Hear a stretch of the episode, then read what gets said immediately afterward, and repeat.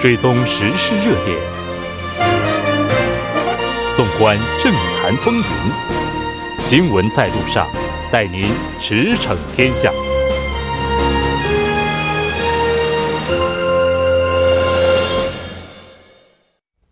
了解最新热点焦点，锁定调频一零点三新闻在路上。稍后第二部节目当中将为您带来此时此刻主要新闻聚焦分析以及数据有话说。广告过后马上回来。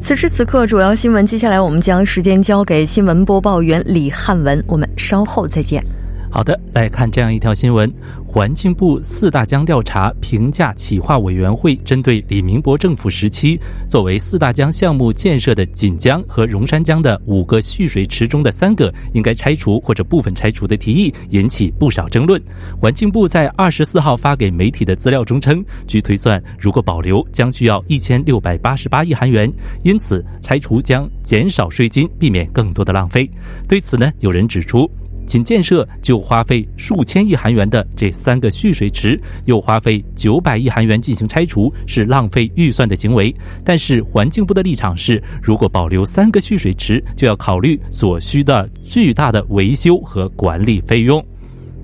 下面一条新闻，金融委员会长崔中求表示，将全面开放金融结算网。崔委员长在与金融控股公司会长、银行行长的恳谈会上表示，银行封闭的运营共同结算系统将对所有的结算商开放。另外，金融结算网使用费也将降到原来的十分之一。崔委员长嘱咐道，要通过开放性的系统使数据畅通无阻，并以此来扩大公平竞争的机会，希望金融集团能培养更多的经济企业。来看下一条新闻。据经合组织二十五号发布的数据称，韩国女性每十名就有四名属于低收入劳动者。低收入劳动者的女性逐年下滑，但始终在经合组织成员国中排名第一。经合组织将薪资低于中位数三分之二的人群定义为低收入劳动者。据数据显示。韩国女性低收入劳动者的比重从二零一四年起连续四年呈下滑趋势，但仍远高于经合组织成员国的平均值。来看下一条新闻。联合新闻称，三一运动和大韩民国临时政府成立一百周年纪念，国外居住的有功者的后代们大举访问韩国，从二十七号到三月五号。国家保训处将美国和中国、俄罗斯、哈萨克斯坦、澳大利亚、加拿大、英国、巴西等多个国家表示，将有独立者有功后代代表访问韩国。他们是为纪念三一运动一百周年第一批受邀访问者。国家保训处继三一节之后，以临时政府成立纪念日和光复节为契机，邀请了两百多名海外居住独立有功者的后代访问韩国。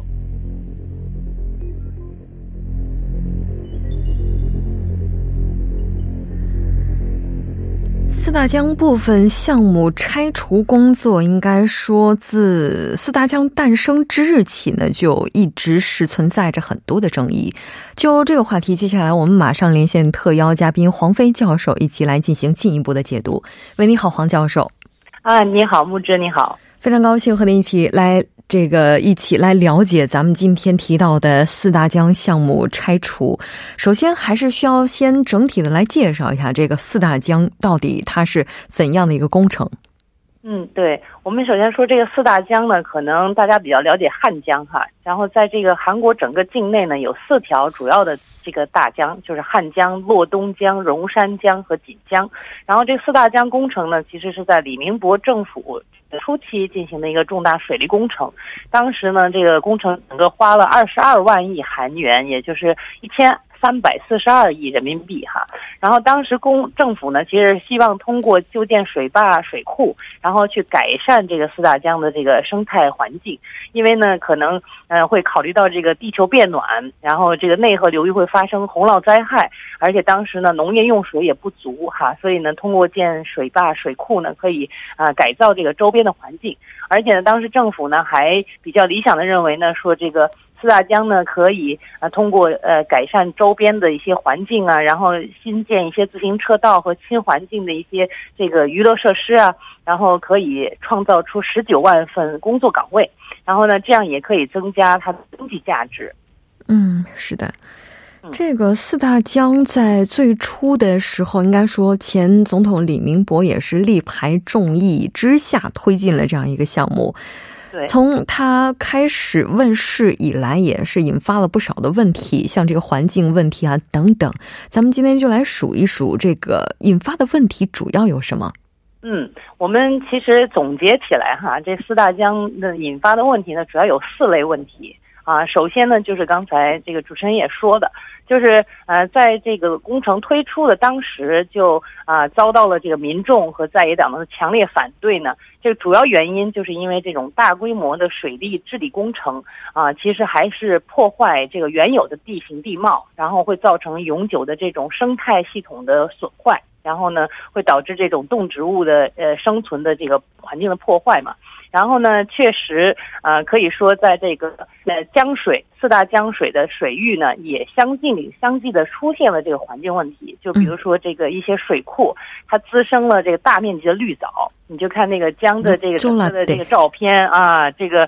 全部都是绿色的。然后呢，这个恶臭连天，然后也影响到了这个地区居民的饮水安全啊。然后这个这个是呃，甚至有一些国际组织哈，还将这个四大江工程。这个戏称为这个最最差的湿地项目哈，这个也是呃有这个根据的，嗯。然后第二个问题就是它的质量问题，就是当时花了很大的价钱去投入建设，但是呢，在一四年底的时候呢，对这个整个新建的水坝哈，当时九处水坝进行调查呢，发现有六处水坝都出现了漏水问题。然后这个漏水问题呃，也就是说一直要进行这个加固和这个修缮，所以呢，这些水坝当时可能就是还是比较上马，然后没有进行一个呃统一的一个这个预算的一个安排啊，所以后来就出现了一些呃质量问题，就是施工方本身存在一些问题，对施工工工程的一些问题哈，然后还有这个呃这个周呃由于这个环境的恶化哈，然后当时这个。呃，江水的流流速减慢了以后呢，导致这个里头的鱼哈，也就是这生存的鱼呢，啊，这个大幅度的减少，然后也导致了周围的这个渔民捕捕鱼量减少哈，所以这个一五年的时候呢，这个韩国政府还特别的为该地区的渔民提供了七十七亿韩元的补偿，也就是因因为这个四大江修整工程啊，然后然后引发的这种。生态环境破坏导致的这个居民经济的一个恶化哈，然后这个补偿呢，其实也是费力不讨好，然后这个渔民呢也是觉得补偿的还是太少，对于他们的这个经济损失其实是没法估量的啊，这个也是一个诟病。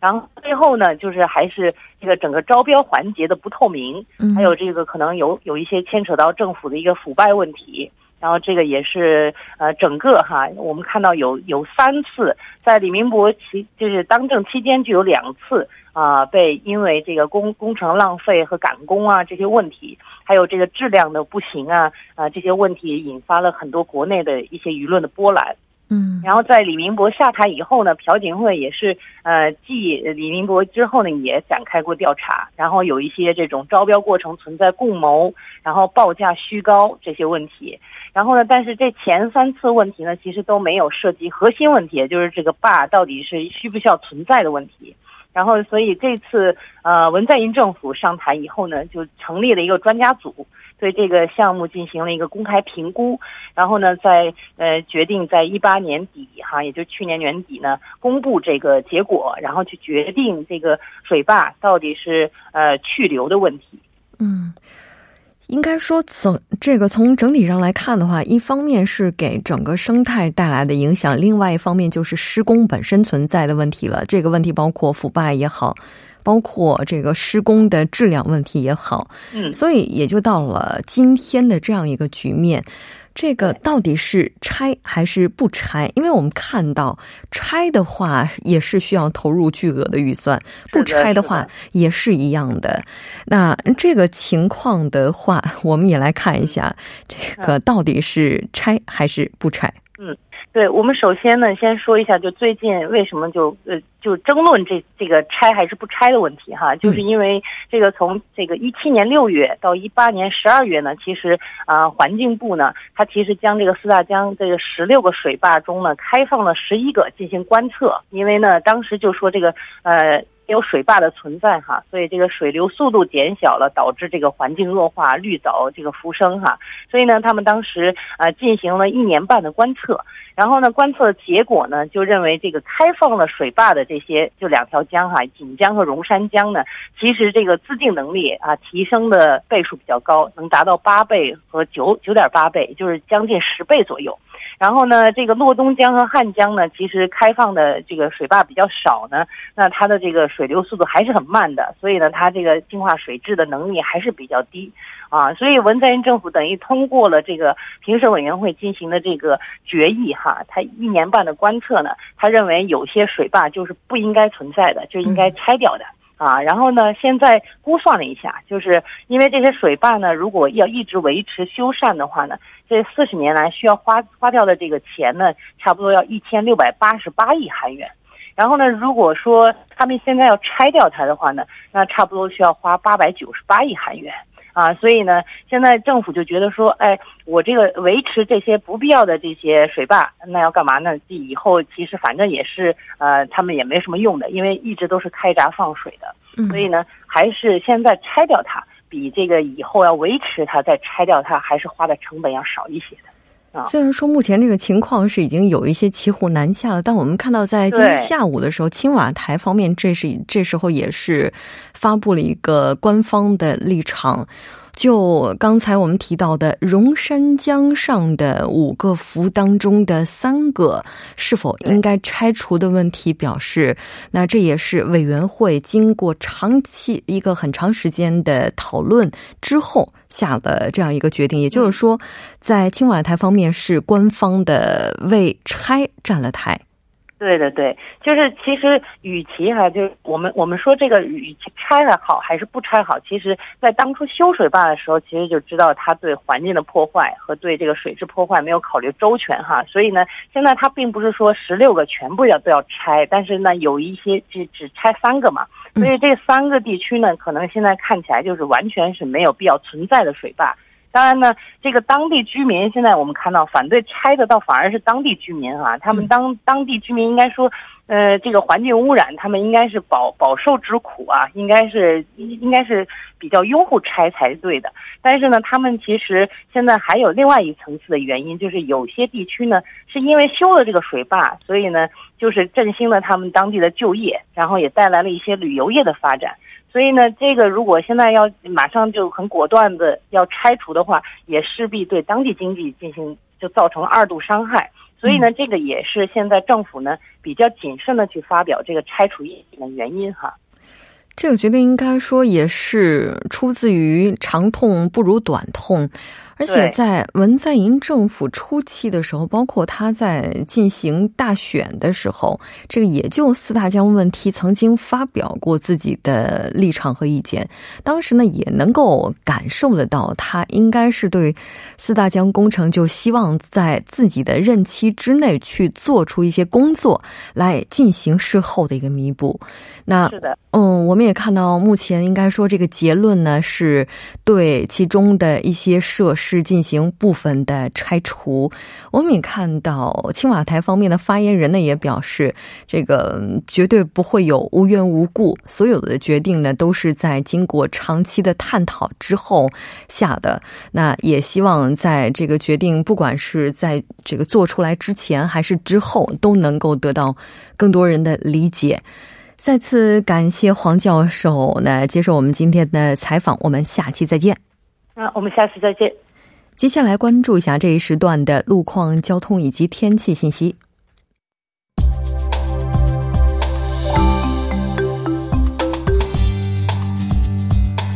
晚六点四十五分，依然受程琛为您带来这一时段的路况和天气播报。我们先来关注一下首尔市交通情报科发来的晚高峰实时路况。那第一条消息呢，来自东部干线公路圣水高速公路连接口方向上界桥至仓洞桥这一路段。目前在该路段的二车道上呢，发生了一起追尾事故。受事故影响，目前后续路段拥堵比较严重，还望后续车辆保持安全车距，提前变道行驶。好，接下来是在议事堂大路汝矣岛公园至国会前方丁字路口方向，受之前庆典集会活动的影响，目前呢在国会前丁字路口附近路段正在进行舞台设备拆除和清扫道路的作业。受后续补充作业的影响呢，目前该路段的两个车道上正在进行部分路段的交通管制，暂时不便通行。还望途经的车主们参考相应路段，安全驾驶，减速慢行。好，我们继续来关注天气，在未来一周时间里呢。中西部内陆地区的气温大多会保持在常年同期接近或偏高的水平，并且全国多数地区将会维持偏暖的格局。升温的同时呢，也存在着昼夜温差大的问题。白天最高气温十度出头，早晚时段呢，气温会跌到冰点附近。一日如两季，出行时呢仍需要做好保暖工作。升温的同时，也促使雾霾反复滋生。目前除了仁川和庆南的局部地区以外，其他地区雾霾浓度整体偏高。公众在外出时呢，需要做好健康防护的措施。好，我们来看城市天气预报：首尔晴转多云，零下一度到十度。好的，以上就是这一时段的天气与路况信息。我们稍后再见。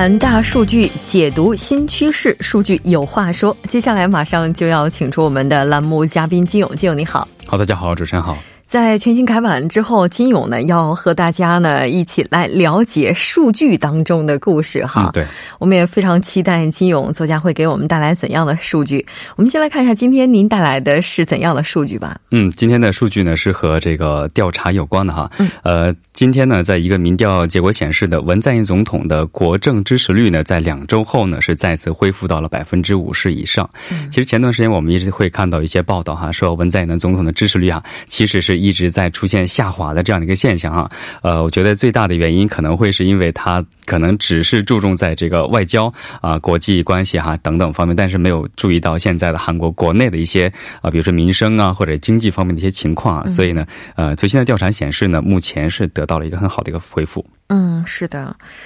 这个像文总统，他的支持率也是不断的大概起起伏伏，特别是到了百分之五十之后，大家的神经都变得特别的敏感。对，其实仔细想想看的话，百分之五十、百分之五十一和百分之四十九，它可能差距并不是特别大。对，但在感受上，这个差距是非常明显的。对，就像我们考试的时候哈，达到六十分和六十五十九分的感觉是完全不一样的。对，那这次的话出现上浮的原因又是什么呢？嗯，我们先看一下这次具体的调查的结果哈。其实这个调查的结果呢，是这个舆论调查机构哈，Realmeter 哈，它受 V T N 的委托，从本月的十八号到二十二号，以全国的两千五百一十四名选民为对象哈，进行了这样的一个问卷调查。它这个问卷调查呢，是百分之五十。五十的啊，百分之九十五的信赖水平，然后但是会存在一些百分之二的一个一点点误差哈。呃，结果显示呢，前一周对文在寅总统的国政执行持肯定态度的是比较多的哈。呃，否定评价呢是比前一周是上升了百分之零点一，达到了百分之四十四点一的这样的一个数据哈。那文在寅的这个国政支持率呢，在二月第一周是达到了百分之五十点四，然后呢，时隔十一周是升至了百分之五十以上一些一。以上哈，然后呢，呃，此后呢就下降到了百分之五五十以下的这样的一个水平，然后但是呢，时隔也是两周呢，是再次回到了百分之五十，也就是现在的这样的一个情况。嗯。文总统他的支持率，就我们以往的经验来看，一般都和外交有着直接的相关性哈。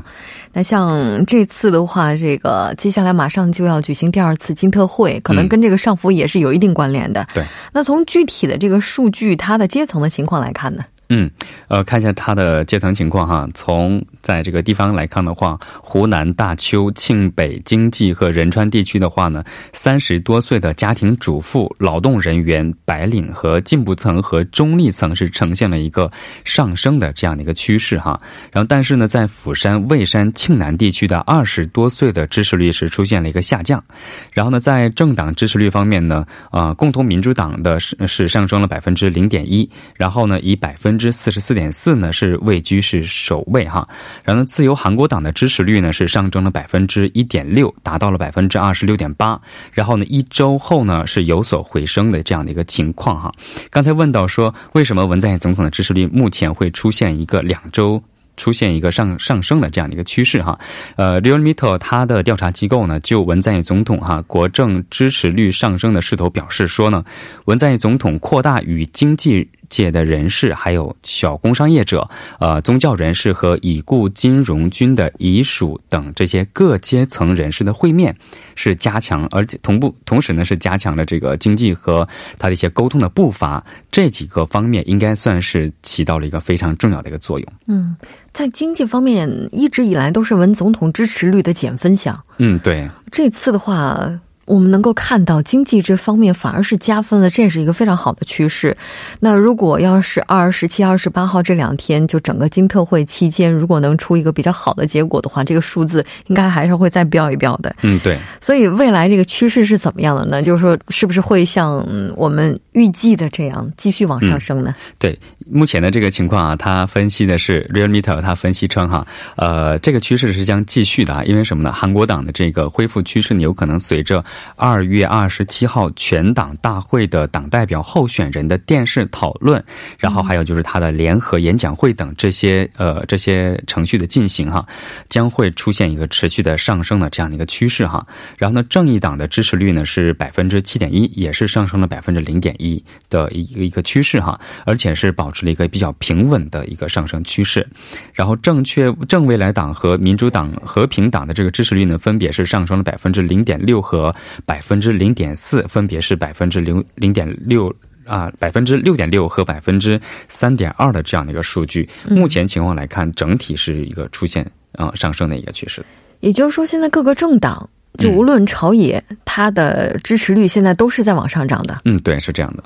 哎，目前这个情况还是说明大家比较乐观的。嗯。我们来看一下另外的一个哈，就是接下来的话，我们看到说，大概有百分之六十的韩国人是赞成将大韩民国临时政府成立的四月十六日定为临时法定公休日。嗯，对，这个调查呢，其实是 Realmeter 哈做的第二项调查。嗯，他调查呢，也是在今天发布的这样的一个数据显示哈，约六成的韩国人是赞成将大韩民国临时政府成立日的四月十一号定为临时的法定公休日哈。然后他是 Realmeter 是受受到了 CBS 电视台委托于。本月的二十二号，针对全国的五百零一名成年人进行一个问卷调查，然后结果显示呢，有百分之六十二点二的受访者啊对此表示赞成，然后呢百分之二十七点八的受访者呢是表示反对的哈，然后百分之十的受访者表示不知道或者是没有回答，应该算是就是弃权的这样的一个情况。嗯，是的。因为毕竟接下来的话，马上就是三一节这个日子的话是非常重要的。嗯，然后在这个日子来临之前，就是讨论大韩民国临时成立日四月十一日，把它设为临时公休日。从舆论上来看的话，这个时间点应该说也是比较好的。嗯，咱们来看一下具体的这个情况吧。嗯，刚才说哈，有百分之六十二点二的受访者是表示赞成的哈。具体来看的话呢，不同的地区、年龄、职业和大多数的。受访者对此是赞成的哈，尤其是三十岁以上的白领和执政党的共同民主党、民主党的支持者和在野党的正义党的支持者，还有就是进步派人群中表示赞成的比率呢是超超过了百分之七十。而相反的话呢，在支持最大的这个呃。在支持最大在野党自由韩国党的人群当中，哈，表示反对的人数呢是占到了一半以上。嗯，是的，哎，但是这次的话，为什么会就是希望把四月十一日定为临时的法定公休日呢？嗯，其实很多人都应该会知道哈。其实前不久呢，韩国政府表示啊，为了纪念大韩民国临时政府成立一百周年哈，所以呢正在考虑把这个四月十一号定为临时的法定公休日，而且呢现在也是在征求国民的意见哈。但目前的情况来看啊，百分之六十以上了哈，应该是呃可能性会比较大一点了。对，嗯，哎，我觉得这个问题如果问在韩国的外国朋友，大家应该也会支持吧？对，因为一百周年，对，很有意义的一个日期哈。对，而且。今年也是三一节的一百周年，就很多个。纪就是非常大的这样的一个纪念日，都是在今年了哈。当然，无论这天是不是会成为临时的公休日，嗯，然后这个无论成功与否，我们都希望大家能够记住这一天。对，其实我觉得国家把这个节日哈定做这个公休日，其实目的哈，最终目的都是为了让人人们能够记住这一天的真正的含义啊。呃，但是现在很多人都会把它当做啊我的休假连休的那几天的一个重要的一个节点啊，所以大家在享受休假的。同时，也记住这些历史的人们为我们付出的一些鲜血。对，没错，红色的日子不仅仅是红色的日子，我们要想一想这天为什么它是红的。对，非常感谢金勇带来今天的这一期节目，那我们下期再见。好，再见。在整点过后马上回来。